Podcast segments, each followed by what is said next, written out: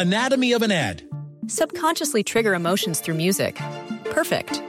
Define an opportunity. Imagine talking to millions of people across the U.S. like I am now. Identify a problem. Creating an audio ad is time consuming. Offer a solution. Utilize cutting edge AI. Imagine creating all that in under 30 seconds. Well, we did to create this ad. To learn more about AI in the audio industry, download the white paper from audiostack.ai. América, Nicolás Castillo, sin registro, Miguel Herrera. Sí, la directiva llegó a un acuerdo con Nico, la lesión lleva más tiempo de lo que dura este torneo, entonces se llega a un acuerdo con él y con su representante y ante la federación, solamente por una lesión se justifica.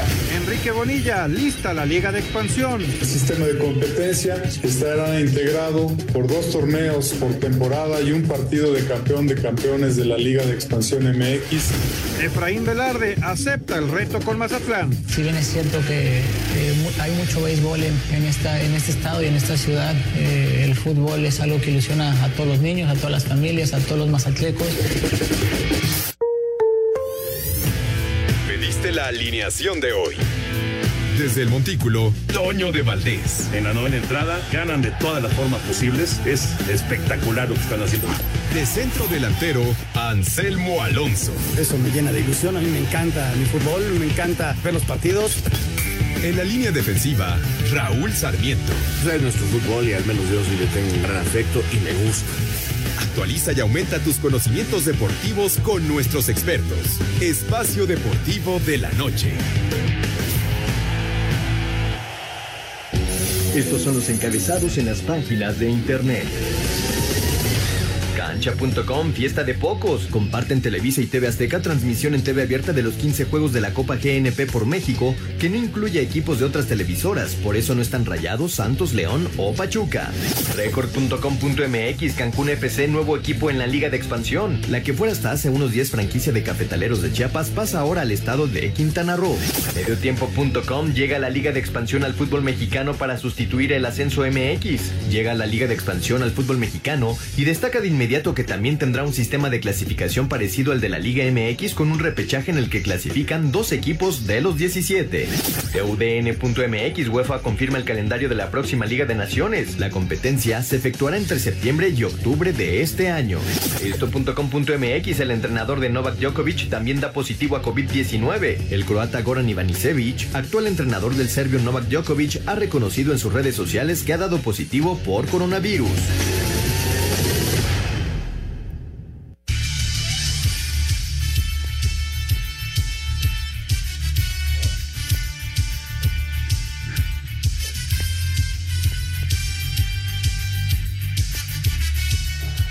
Amigos, ¿cómo están? Bienvenidos a Espacio Deportivo de Grupo Asir para toda la República Mexicana. Hoy es viernes, hoy es 26 de junio del 2020. Saludándoles con gusto con Anselmo Alonso, Raúl Sarmiento, el señor productor, todo el equipo de Asir Deportes y de Espacio Deportivo, su servidor Antonio de Valdés. Gracias, Lalito Cortés, por los encabezados. Abrazo para Diego, que hoy está en la producción. Ahí anda Cristian también, ahí está Rodrigo y todos, todos los muchachos. Raúl Sarmiento, ¿cómo anda, Raulinho? Abrazo. ¿Qué pasó, Toño? ¿Cómo estás, eh, Selmo? Un abrazo bien grande. Eh, mi agradecimiento, como siempre, para Rodrigo, Cristian, eh, Diego, Jackie, Claudia, todo el mundo. Muchas gracias. Eh, Toño, hoy nada más anunciarle a nuestro público que tendremos una gran entrevista para que nos diga toda la verdad sobre el Atlante. Hoy vamos a entrevistar en Espacio Deportivo a don Antonio de Valdés.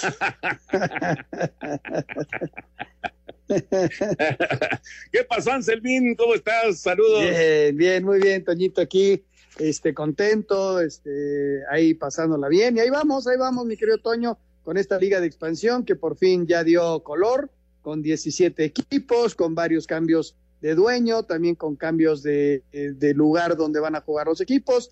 Lamentablemente desaparece otra vez el Zacatepec, que lo ha, ha sido consistente su desaparición y aparición en la Liga de Ascenso. Y, y bueno, ya lo estaremos platicando eh, cómo va a ser la liguilla, cuando arranque y todo esto. La Liga de Expansión ya, ya tiene forma. Efectivamente, ya lo estaremos platicando. También de la disculpa de Renato Ibarra, el asunto de el eh, joven Luca Romero y lo que dice Javier Aguirre con respecto a este muchacho del Mallorca. Eh, ¿Qué más? ¿Qué más? Ah, bueno, pues que metió gol Cristiano Ronaldo, que el Sevilla no pudo ganar, en fin, hay tema de fútbol, pero nos arrancamos con NBA porque hoy se anunció ya el calendario de estos últimos partidos. Son 22 equipos, no son todos los equipos, pero bueno, los que van a jugar eh, ya, ya tienen eh, fechas, ya tienen rivales para eh, a partir del 30 de julio que regrese la actividad de la NBA. Y mientras tanto, bueno, pues están haciendo las pruebas y demás para detectar a los jugadores que están dando positivo.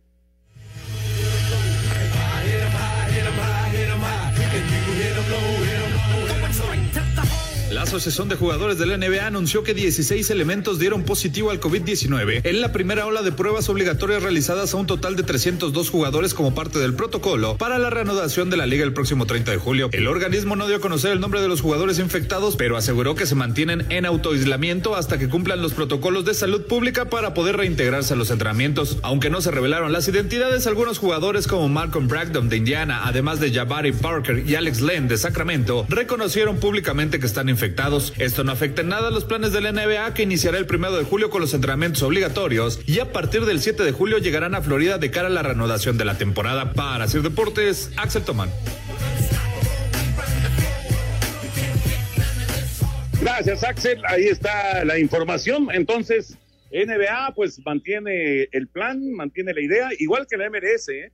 tanto eh, la NBA pues ya con su fecha de inicio como la MLS que también ya tiene eh, fecha de inicio de esta, de esta copa que organizaron antes de regresar al, torneo normal, eh, pues eh, ellos mantienen, mantienen el, rumbo como, como lo, apuntaron desde hace algunas semanas, Raúl Anselmo, y bueno, sí es cierto que ha habido un rebrote, que está fuerte el asunto del coronavirus en los Estados Unidos, pero ellos van a seguir adelante. Sí, pero tenía súper hecho,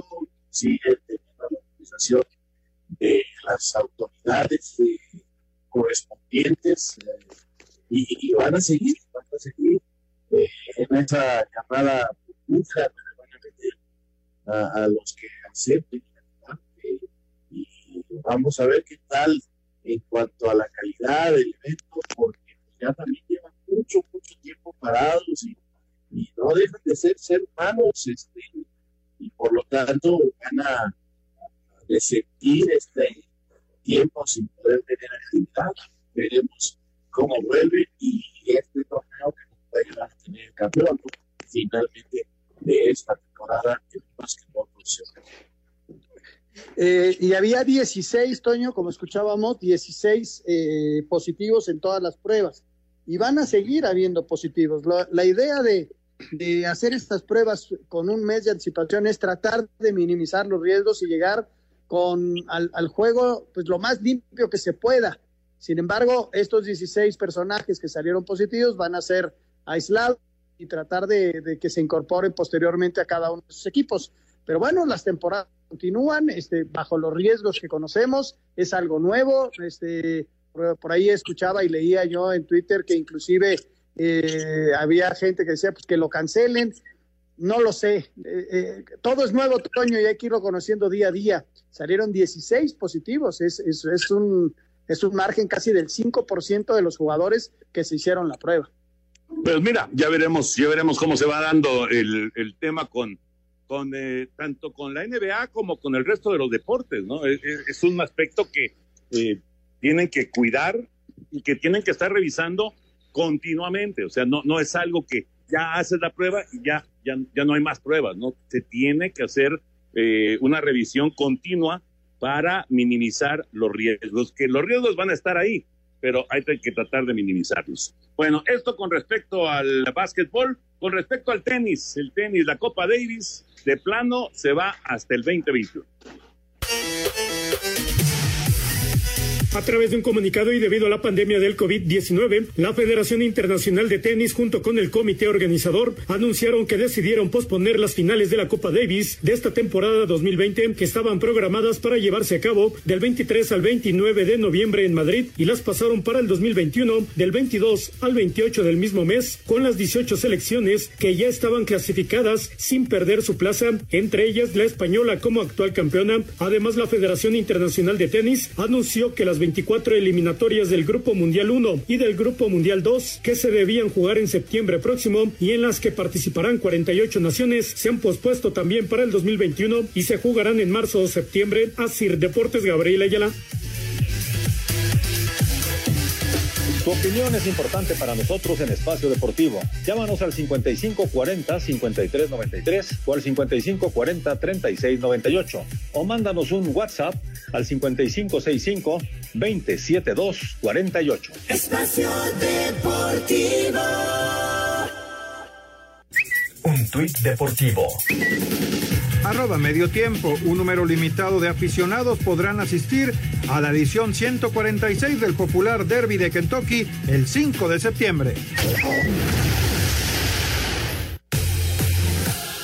El titular de la Liga MX, Enrique Bonilla, dio a conocer el sistema de competencia de la nueva Liga de Expansión MX. Estará integrado por dos torneos por temporada y un partido de campeón de campeones de la Liga de Expansión MX, que será entre los campeones de ambos torneos. Cada torneo estará compuesto por una fase de clasificación y una fase final integrada por un nuevo formato que comprende una fase de reclasificación. El primer lugar de la tabla general irá directo a las semifinales, el segundo lugar avanzará directo a cuartos de final y los siguientes 10 mejor ubicados jugarán un partido de reclasificación en busca de los cinco clubes que completarán la etapa de cuartos de final. Esta fase de reclasificación enfrentarán al 3 contra el 12, el 4 contra el 11, el 5 contra el 10 y así sucesivamente. El Apertura 2020 arranca el próximo 14 de agosto y el partido de vuelta de la final se llevará a cabo el 19 o 20 de diciembre. Asir Deportes Gabriel Ayala.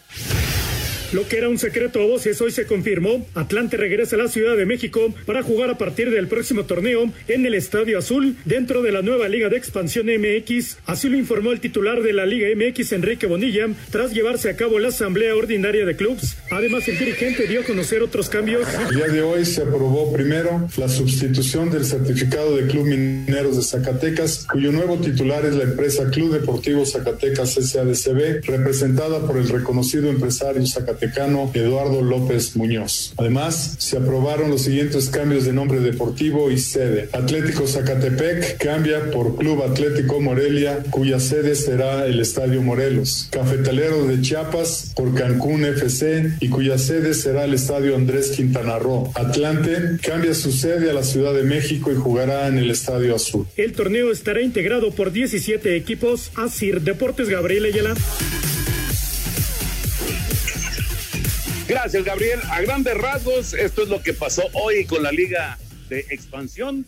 Entonces, a ver, por parte de San Selmo, Raúl, 17 equipos van a participar y por lo pronto eh, no, hay, no hay ascenso, simplemente es eh, formación de jugadores en el caso de algunos clubes, tener una especie, una especie de, de sucursal de preparación de jugadores. Eh, esto lo van a tener los Pumas, por ejemplo, algunos equipos lo van a manejar de esa manera y algunos otros estarán esperando la oportunidad, ya sea de conseguir un sitio en la primera división, eh, comprando eh, el lugar, ya sea para aumentar a 20, 22, 24 equipos, o pues esperando a que se reabra el asunto del ascenso.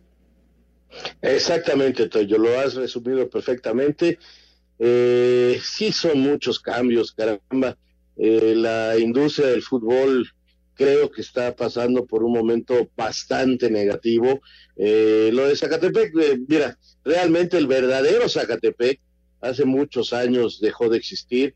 Eh, han aparecido equipos que, que han tratado de tomar el nombre, pero ni siquiera pueden tener el nombre ni el escudo que tenía aquel equipo que jugó Roca, Cárdenas y todos ellos y que fueron campeones con Don Nacho Treyes y que en su última época positiva estuvo Ricardo Castro, Nacho, Pablo, eh, todos ellos jugando. Eh, el Zacatepec que le fueron metiendo ahí equipos, pero el gobernador anterior de Morelos hizo un gran estadio acabando con aquel viejo Coruco Díaz, que hoy se queda ahí abandonado. Ves, vas a ver quién vaya a jugar ahí. Ayer hablaba yo con Nacho Rodríguez, aquel portero del Atlante que empezó en el Zacatepec, que fue al Mundial del 70, que era el suplente de Pablo Larios, que también jugó este en el Zacatepec.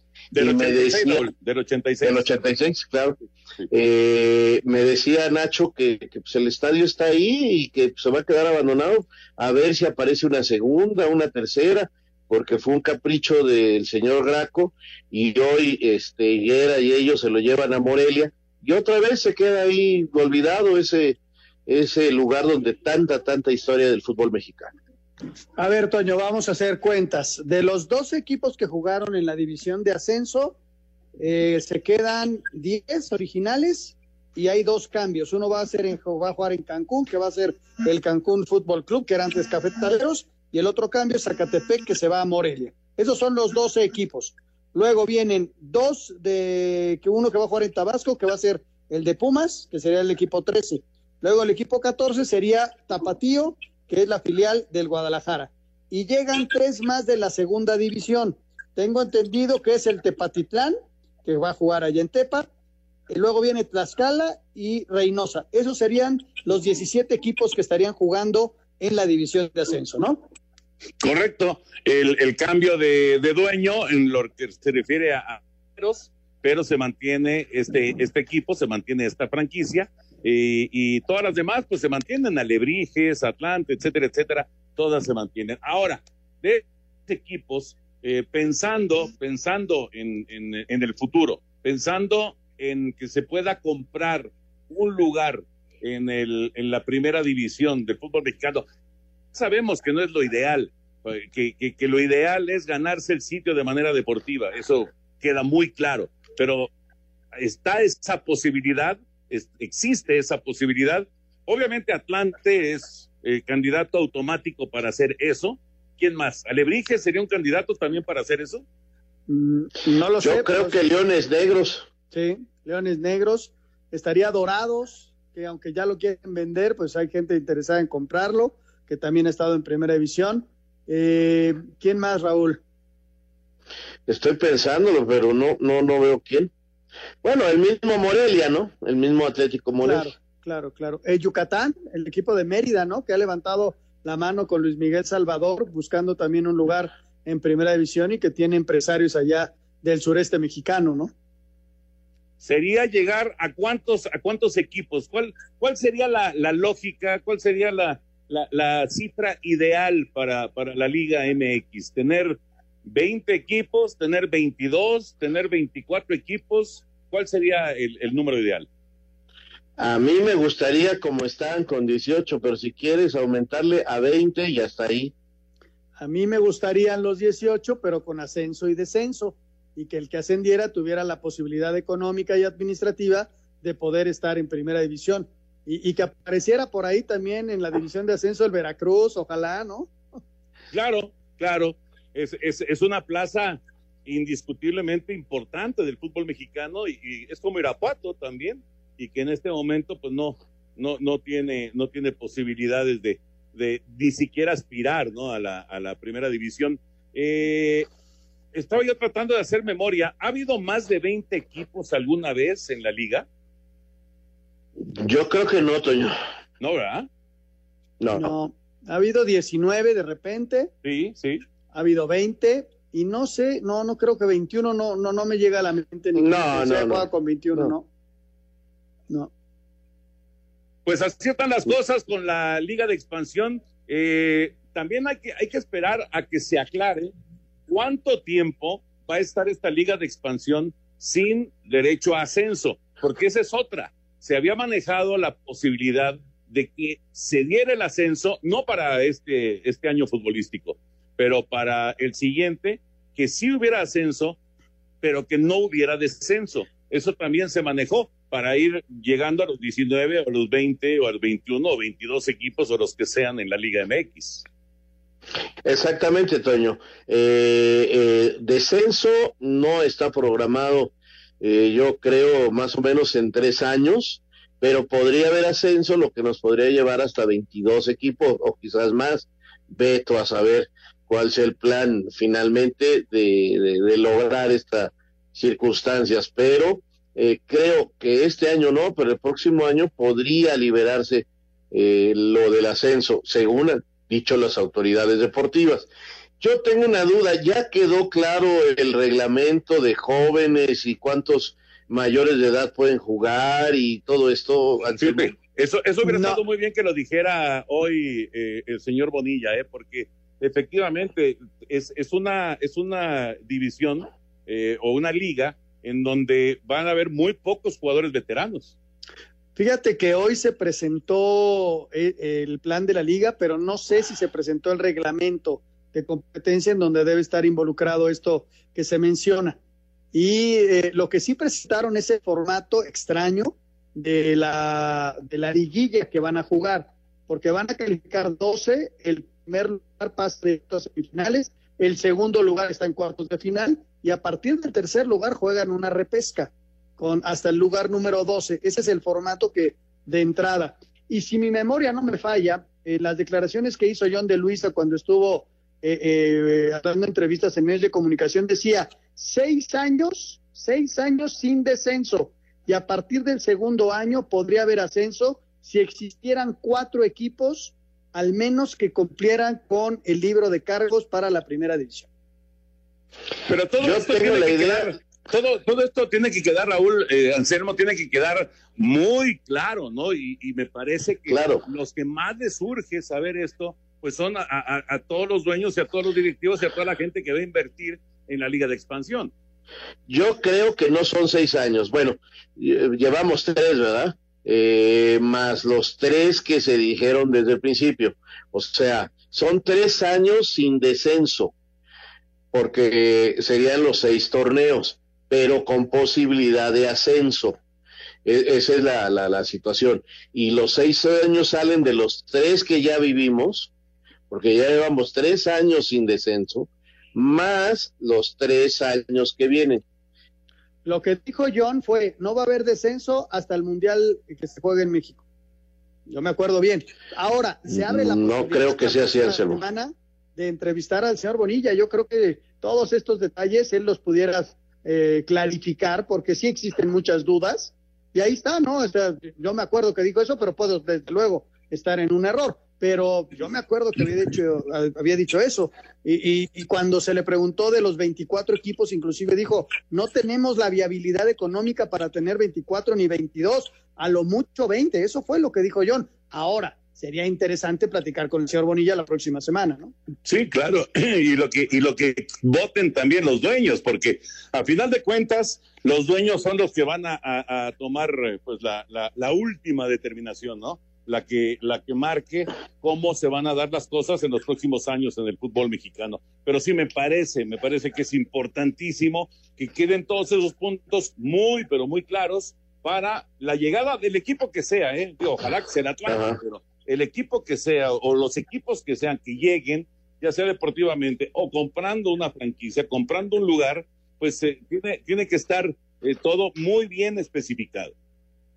Fíjate que lo que sí me, me queda súper claro es que lo que querían era evitar el descenso, proteger a los equipos de la primera división, protegerlos, y lo otro lo andan inventando y van sobre la marcha y ahí vamos a los empujones para ver cuándo arranca este torneo y a ver qué pasa con este campeonato, con este invento que realmente se lo sacaron de la manga para que no descendiera nadie. Exactamente, y hubo alguna presión por parte de tanto de la UDG como de Mérida, ¿no? En ese sentido, sí entraron a presionar, inclusive creo que había una demanda en el TAS, eh, no, no sé qué vaya a suceder con eso, pero bueno, este, que las reglas estén claras y que todos sepamos a qué tirarle y sobre todo los que están invirtiendo su lana, ¿no?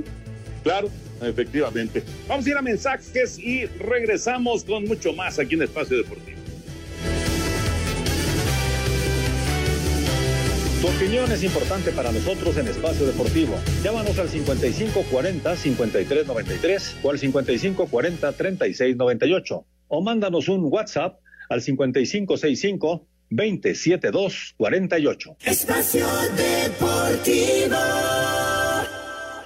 Un tuit deportivo. Arroba tu de NMX. Doctor de Maradona acepta que el astro tiene problemas de alcohol.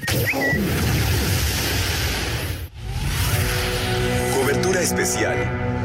Coronavirus.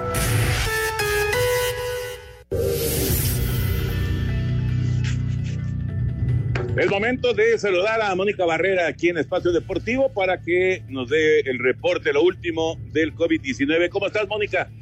¿Qué tal, Toño de Valdés? Muy buena noche. Te platico, la Secretaría de Salud ha notificado ya 208.392 casos confirmados de coronavirus en el país y lamentablemente se incrementa a 25.779 el número de defunciones.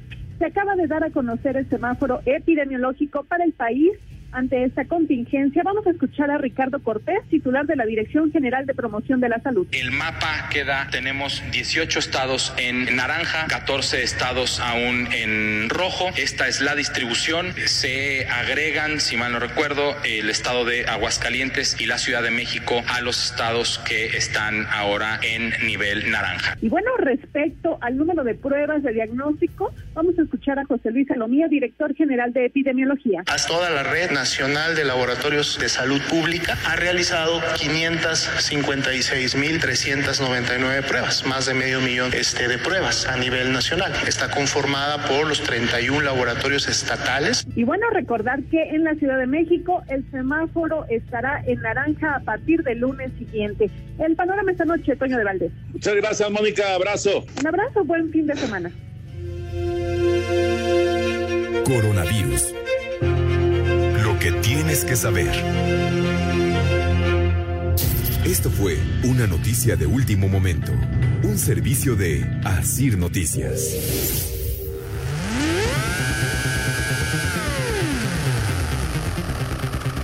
Bueno, estoy, eh, leyendo aquí que además en, en Florida tuvieron récord de casos de, de COVID el día de hoy, cerca de 9 mil, el récord para un solo día, y, y sin embargo ahí van a, a hacer la MLS y también ahí van a hacer la NBA. Bueno, pues ojalá, ojalá que todo salga bien, cara, y eso es lo que, lo que uno desea, ¿no? Y que, y que estén eh, pues en una verdadera burbuja para que no vaya a haber contagios masivos.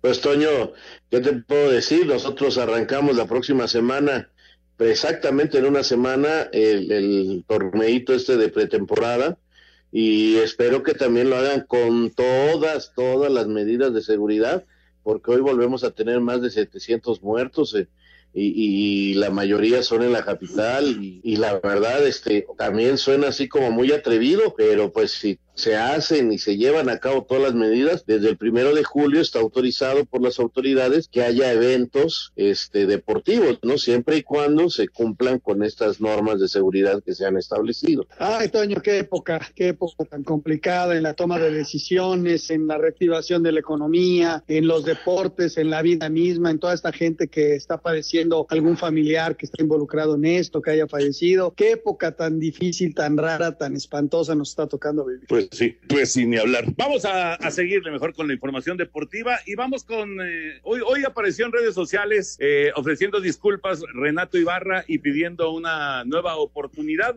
Vamos a escuchar. Cuando parecía que todos se habían hecho la idea de que el llamado Messi mexicano defendería la camiseta de Argentina, desde España Javier Aguirre reveló que en México no pierden la esperanza de convencerlo para que Renato Ibarra por fin rompió su silencio y a más de 100 días de haber salido de la cárcel por un caso de violencia familiar, ofreció una disculpa por lo que pasó con su esposa Lucely Chalá y pidió una segunda oportunidad. Quiero enviarle este mensaje a todas las mujeres, a la afición, al público en general. Si no lo he hecho antes es porque me puse a pensar bien las cosas, expresarle a Lucely mis más sinceras disculpas eh, por lo que pasó aquella noche, eh, donde hubo una discusión verbal, más no una agresión física. Estoy totalmente arrepentido de lo que pasó pasó ese día y quiero pedirles de todo corazón una segunda oportunidad. Voy a trabajar para buscar ayuda, eh, voy a trabajar en pro de las mujeres para que sus derechos sean respetados. El ecuatoriano está separado del América desde que se desencadenó el caso de violencia familiar contra su esposa y por el que estuvo detenido siete días en marzo. Para hacer deportes, Axel Tomás. Gracias, Axel. Ahí está la, la, información con respecto a Renato. Pide una nueva oportunidad, eh, no, no precisamente con el América, Raúl Anselmo, pero él le pide una nueva oportunidad. Eh, difícil, difícil el, tema, complicado el tema, indiscutiblemente, porque por un lado, pues eh, obviamente todos estamos en contra de la violencia de género, la violencia contra las mujeres, eh, pero por otro lado, pues uno piensa, caray, pues todos merecen una segunda oportunidad, ojalá que haya aprendido este, este muchacho, ¿no? Es, es, difícil el tema. Muy complicado, Toño, muy complicado. Es este, eh, mira, eh, el otro día en una charla decíamos, si fuera tu hijo, tú dices, denle por favor una oportunidad. Pero si hubiera sido el padre de la mujer, dices, por favor no. Todo es ahora sí que según con el cristal con que lo mires, ¿no? Y yo creo que todos los seres humanos siempre tendrán la oportunidad de, de rehacer algunos errores que cometes porque cometió un error muy grave, pero este va a ser muy difícil que, juegue en México, esa es la verdad. Eh, pasamos una etapa muy, muy complicada. A mí, si me preguntan, yo estaría en la posición de que eh, Renato tendría que buscar otro país donde jugar. Pues sí, sí, es eh, como lo más natural, ¿no? Eh, sí es un tema bien complicado, pero bueno, creo que el ser humano es lo más importante para él, el ser humano pueda reivindicarse y que él esté bien, que su esposa esté bien, que hayan renovado su vida y, que, y que él quiera ayudar un poco más, ¿no? Que no se quede nada más en la palabra, sino que sí se haya eh, reintegrado a, a, su vida familiar, ojalá y sea así, ojalá y él esté bien y todo. Lo demás, lo demás en cuestiones de fútbol, este, pues ya, ya no dependen de él, sino de cada una de las directivas y la visión que tengan del hecho que, que, que se dio en ese momento, ¿no? Es, es, bien complicado para una directiva, sobre todo por imagen, contratar claro. a este muchacho, esa es una realidad. Pero pues este, yo creo que hay que recuperar primero al ser humano y ya luego pues, eh, el futbolista se irá recuperando poco a poco pero tienes toda la razón, tienes toda la razón. O sea, ¿qué directiva va, va, va a tomar una decisión de ese tamaño, no? Y con las críticas que se van a venir, indudablemente. Sí, es, es una, es un aspecto muy, muy complicado. Ya veremos en qué termina. Eh, y digamos que lo, lo menos importante, aunque para América significan muchos millones de dólares, pues este, ¿en dónde puedes negociar a este muchacho? Porque pues el, el costo de, del futbolista, de, en este caso de Renato Ibarra, pues no es de tres pesos, Raúl.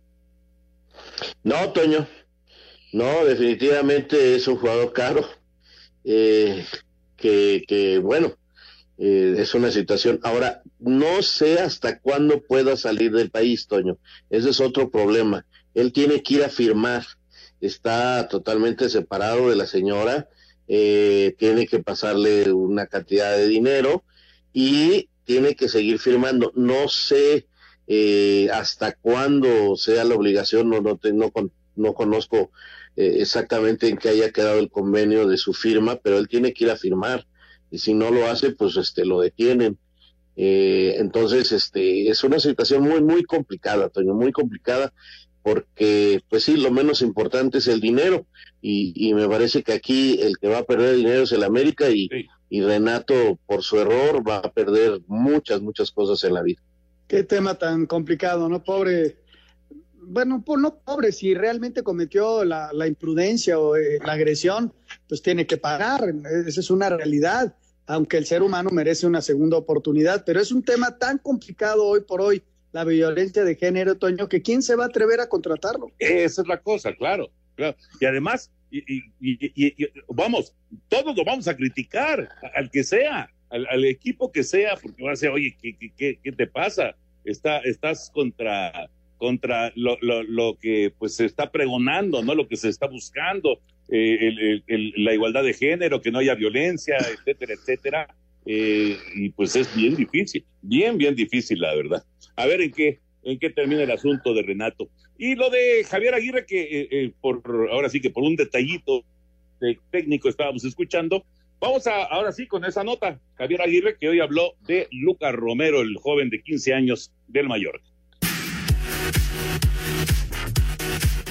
Cuando parecía que todos se habían hecho la idea de que el llamado Messi mexicano defendería la camiseta de Argentina, desde España Javier Aguirre reveló que en México no pierden la esperanza de convencerlo para que juegue con el Tri. Y el niño nació en México, por lo tanto es mexicano. México me consta sí que quiere, bueno, pues hacerle una invitación para que participe con la selección mexicana, no sé a qué nivel, sub 17, sub 20 o la mayor, no tengo ni idea, porque bueno, en eso habría que ver el proceso del chaval, no puedes apurar tampoco a un chico de 15 años, tirarlo a, a los leones a una eliminatoria mundialista. Lucas Romero nació en Durango, pero prácticamente toda su vida la ha pasado en España y Argentina. Para hacer deportes, Axel Toman. Es lo que dice Javier Aguirre con respecto a Lucas Romero. Mira, es, es lógico que por ahí eh, tú, tú como eh, gente de la selección mexicana, pues tienes el registro, digamos, de todos los futbolistas nacidos en México que actúan en el extranjero. Y, pues les tienes que dar seguimiento. Ya si el futbolista prefiere ir a otra selección, pues ya ese es otro tema.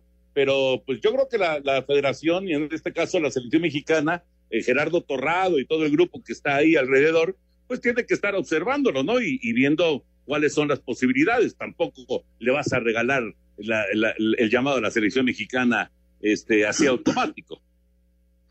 No, pero sí, como dice Javier, eh, hablar, extenderle una invitación, eh, Nacho Hierro y compañía, que son los que están ahí en esta nueva comisión de selecciones nacionales, Toño, eh, hablar con, con el padre, decirle, oye, si no lo llaman, nosotros, nosotros no tenemos ahorita un torneo sub-15 internacional, hasta la, porque él jugó ya el sudamericano sub-15, que, que, realmente no, no lo obliga ya a jugar toda su vida contra, con, Argentina, ni siquiera el sub-17. Entonces, si no lo llegan a convocar más adelante, oye, pues a nosotros nos interesaría verlo, ¿no? Digo, condiciones para jugar bien al fútbol las tiene desde el momento en que debutó a los 15 años, ¿no? El seguimiento, el proceso, no hay que olvidar que son procesos, pues hay que hacerlo. A final de cuentas, él ya tomará sus decisiones. Pero la comisión de selecciones con él y con algunos otros que estén en el extranjero tienen que estar muy, muy cerca de ellos para, para verlos, para darle seguimiento, para invitarlos a los diferentes procesos. Hay sub-17, hay sub-20, hay olímpicos, hay de todo, ¿no? Entonces, este, es importante ten, tenerlo en la órbita y en su momento hacerle la invitación. Comunícate con Toño, con Raúl y con Anselmo a través de nuestras redes sociales. En Twitter, arroba e-deportivo. Y en Facebook, Espacio Deportivo. Esperamos tus comentarios. Espacio Deportivo. Un tuit deportivo. Arroba Futbolítica. En Rusia volvió el fútbol con el 10% de su capacidad. Y hoy la hinchada del Zenit desplegó impotente mosaico, que es el deseo de todo el mundo que se acabe de una vez esta pandemia. Espacio por el mundo. Espacio deportivo por el mundo. El presidente de Lyon, Jean-Michel Hola, afirmó que la Liga de Francia es el hazmerreír de Europa después de que quedara cancelada por el coronavirus con el Paris Saint-Germain campeón. La policía de Liverpool alertó al gobierno inglés sobre un posible rebrote de coronavirus en la ciudad tras los festejos por el campeonato de los Reds en la Premier League.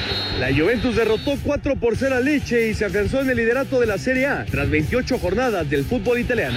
El exastro del fútbol francés Michel Platini ha sido formalmente puesto bajo investigación en Suiza con relación un pago de 2 millones de dólares que recibió de la FIFA en 2011. Espacio Deportivo, Ernesto de Valdés. Gracias, Ernesto. El fútbol internacional. Por cierto, ahorita que escuchábamos de, de Platini y, y, hablando de gente que se mete en broncas, es increíble, ¿no? De ser una gloria del fútbol, una figura destacadísima de esas legendarias, a, a tener ahora una investigación, estar suspendido por la FIFA. Eh, ¿cómo, ¿Cómo se puede llegar a eso, no? La, la ambición, este, el dinero. Yo creo que son cosas que, híjole, que de, de verdad que, que, uno, pues digo, así de lejos, pues no, no puede entender. Qué difícil es eso, Toño. De veras, sí, sí, la ambición, el poder te ciega y, y, y, de, y, a lo mejor ya sin una necesidad real, Toño, porque es un tipo que hizo mucho dinero, ahí es donde dices, de veras les podemos dar otra oportunidad. Pero en fin, oye, te quería poner un ejemplo de lo de Luca allá en Mallorca con el fútbol mexicano. Tenemos a Santi Jiménez. Santi Jiménez, el hijo del Chaco, eh, que a lo mejor va a dirigir este a Cancún, por cierto. Este, ahí se las dejo. Eh, él juega para las selecciones juveniles mexicanas, ¿no? Nació en México, padres argentinos, pero el papá sí se quedó en México, sigue en México, y el niño está jugando Cruz Azul y con las selecciones juveniles. La gente de Argentina ya le habló, ya le habló y le dijeron, oye, nos interesa, si tú quieres, te recibimos acá. Santi dijo que no, que, le, que, que él está muy a gusto en México. Y hay un caso del hijo del Loco Abreu. El hijo del Loco Abreu juega allá en Uruguay, pero nació en México. Y la, este seguimiento que se le da a este tipo de jugadores, le hablaron y ya también lleva dos concentraciones en México. Y él está aceptando jugar para México. A él no lo han llamado, pero me imagino que los uruguayos también están listos por si él decide en algún momento no seguir con México, poder jugar para Uruguay. Son casos eh, muy parecidos, pero exactamente al revés. Oye, Raúl, ¿el caso del hijo de Oman Villic también nació en México? Sí, sí, nació en México. ¿Y, él sigue jugando, el chavito sigue jugando? No, yo creo que ya se retiró, este Anselmo. Él jugaba de defensa central, ¿no? Ajá, y alguna vez lo quisieron probar y ver, pero no, no. Jugó, jugaba en Francia en una segunda, en una tercera, pero no, no, no. ¿Y jugó no, en México, Raúl? Sí, o sea, porque él se quedó un tiempo a vivir en México, Villic, y la mujer vivía en Francia, y, y traían ahí un buen argüende hasta que le hicieron este manita de puerco de mandilón, y ya se tuvo que ir ya se regresó Villic con toda la banda. Yo les quería recomendar, no sé si ya la vieron al público, la serie del presidente. La verdad es la historia del presidente de la Federación de Chile en relación a todo lo que hablaba acerca del poder y del dinero y cómo se va cambiando el asunto. Está un poco caricaturizado, este sí se ve eh, cómo se manejaba el dinero y, fue el principio del famoso FIFA Gate a través primero de la Conmebol y todo esto. Véanlo porque la verdad está, está buena. Eh, es un personaje muy especial este Jadwe, eh, Sergio Jadwe, que fue presidente de la federación y que llevó precisamente la Copa América a su país y que hizo campeón por primera vez en la historia a los chilenos, ¿no? Él como presidente de la federación y en plena crisis de, del FIFA Gate, efectivamente. Sí, está, está buena, la verdad. Yo, me faltan dos capítulos, pero la verdad es que sí está, está ¿Te faltan dos capítulos? Oye, Toño, el asesino es el mayordomo.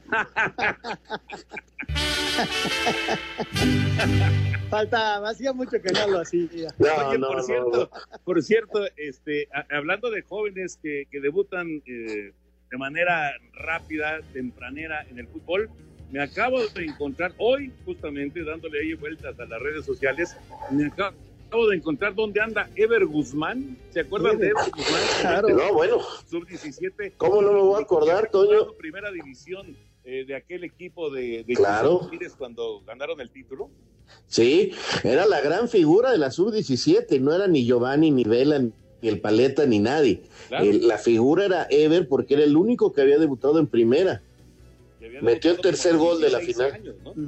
A los 16 años, más o menos. Bueno, pues está jugando en, lo que es, digamos, la segunda categoría del fútbol de Estados Unidos con el equipo de San Antonio. Y el otro día metió tres goles en un partido. Ahí anda Ever con el equipo de San Antonio. Qué historia, ¿eh? De, de, una, de una liga, digamos, de segunda, de segundo nivel en los Estados Unidos. Increíble. Vamos a mensajes y entramos ya a la recta final aquí en Espacio Deportivo. Tu opinión es importante para nosotros en Espacio Deportivo. Llámanos al 5540-5393 o al 5540-3698 o mándanos un WhatsApp al 5565-27248. Espacio Deportivo. Este fin de semana en el programa de Fundación Asir, transmitiendo lo más valioso de México, por amor al conocimiento, por amor a los demás, la soberbia biblioteca palafoxiana en Puebla, el panadero con el pan y sus increíbles variedades, toda una sinfonía de olores, formas y sabores. Y en México en un minuto con Ivonne Menchaca, inmutable, soberbio, guardián de los milenios, el gigante de Arroyo Seco, Querétaro, el sábado a las 12, el domingo a las 10 de la mañana, por 88.9 Noticias y por iHeart Radio, el programa de Fundación Asir, transmitiendo lo más valioso de México. Fundación Asir. Un tuit deportivo. Arroba Reforma Cancha.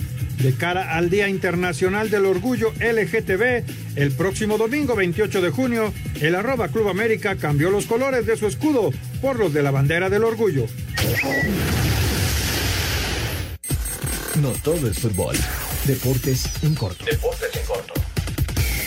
La edición 104 de las 500 millas de Indianápolis se correrán el 23 de agosto con el 50% de capacidad en gradas. La NBA y el sindicato de jugadores informaron que al menos 16 profesionales dieron positivo al coronavirus en las primeras pruebas obligatorias a las que fueron sometidos 302 basquetbolistas. Una de las leyendas del boxeo mundial, el panameño Roberto Manos de Piedra Durán, de 69 años, dio positivo a COVID-19. El croata Goran Ivanisevic, actual entrenador del serbio Novak Djokovic, ha reconocido en sus redes sociales que ha dado positivo por coronavirus. Y las finales de la Copa Davis de este año, que se celebrarían en Madrid, fueron postergadas hasta el 2021 debido a la pandemia. Gracias, Rodrigo. Ahí está la información de otros deportes. Y vámonos con Heriberto Morrieta, Información Taurina. Amigos Espacio Deportivo, el empresario francés Simón Casas mantiene la idea de dar la Feria de la Vendimia de Nimes en el mes de septiembre allá en Europa, pero ha tenido que cambiar los planes. En un principio había contratado a José Tomás para torear dos tardes, sin embargo, los planes han cambiado y a final de cuentas José Tomás no va a torear en estas eh, corridas. La idea es que haya toros con únicamente cinco mil personas en la plaza, es decir, poco menos de un tercio del aforo de la plaza de Nimes, que tiene capacidad para 16 mil espectadores, esto debido a las medidas sanitarias que se han impuesto allá en Europa. A falta de José Tomás, Simón Casas ha pensado en toreros como Enrique Ponce, Sebastián Castela y Pablo Aguado, y también en rejoneadores como Lea Vicens y Guillermo Hermoso de Mendoza. Muchas gracias, buenas noches y hasta el próximo lunes en Espacio Deportivo. Perfecto. Perfecto, muchas gracias Heriberto Murrieta. Saludo rápidamente aquí a Toño de Valdés, Anselmo Alonso, Raúl Sarmiento. Y vámonos con muchas llamadas y muchos mensajes. Gracias por estar con nosotros aquí en Espacio Deportivo. Antonio Méndez Jiménez, desde la ciudad de Las Fresas, dice: ¿Por qué Enrique Bonilla no dio a conocer al Irapuato si acá o sea, en Irapuato, ya se dio a conocer el hecho de la franquicia del Irapuato. ah, caray, pues esa es una buena noticia.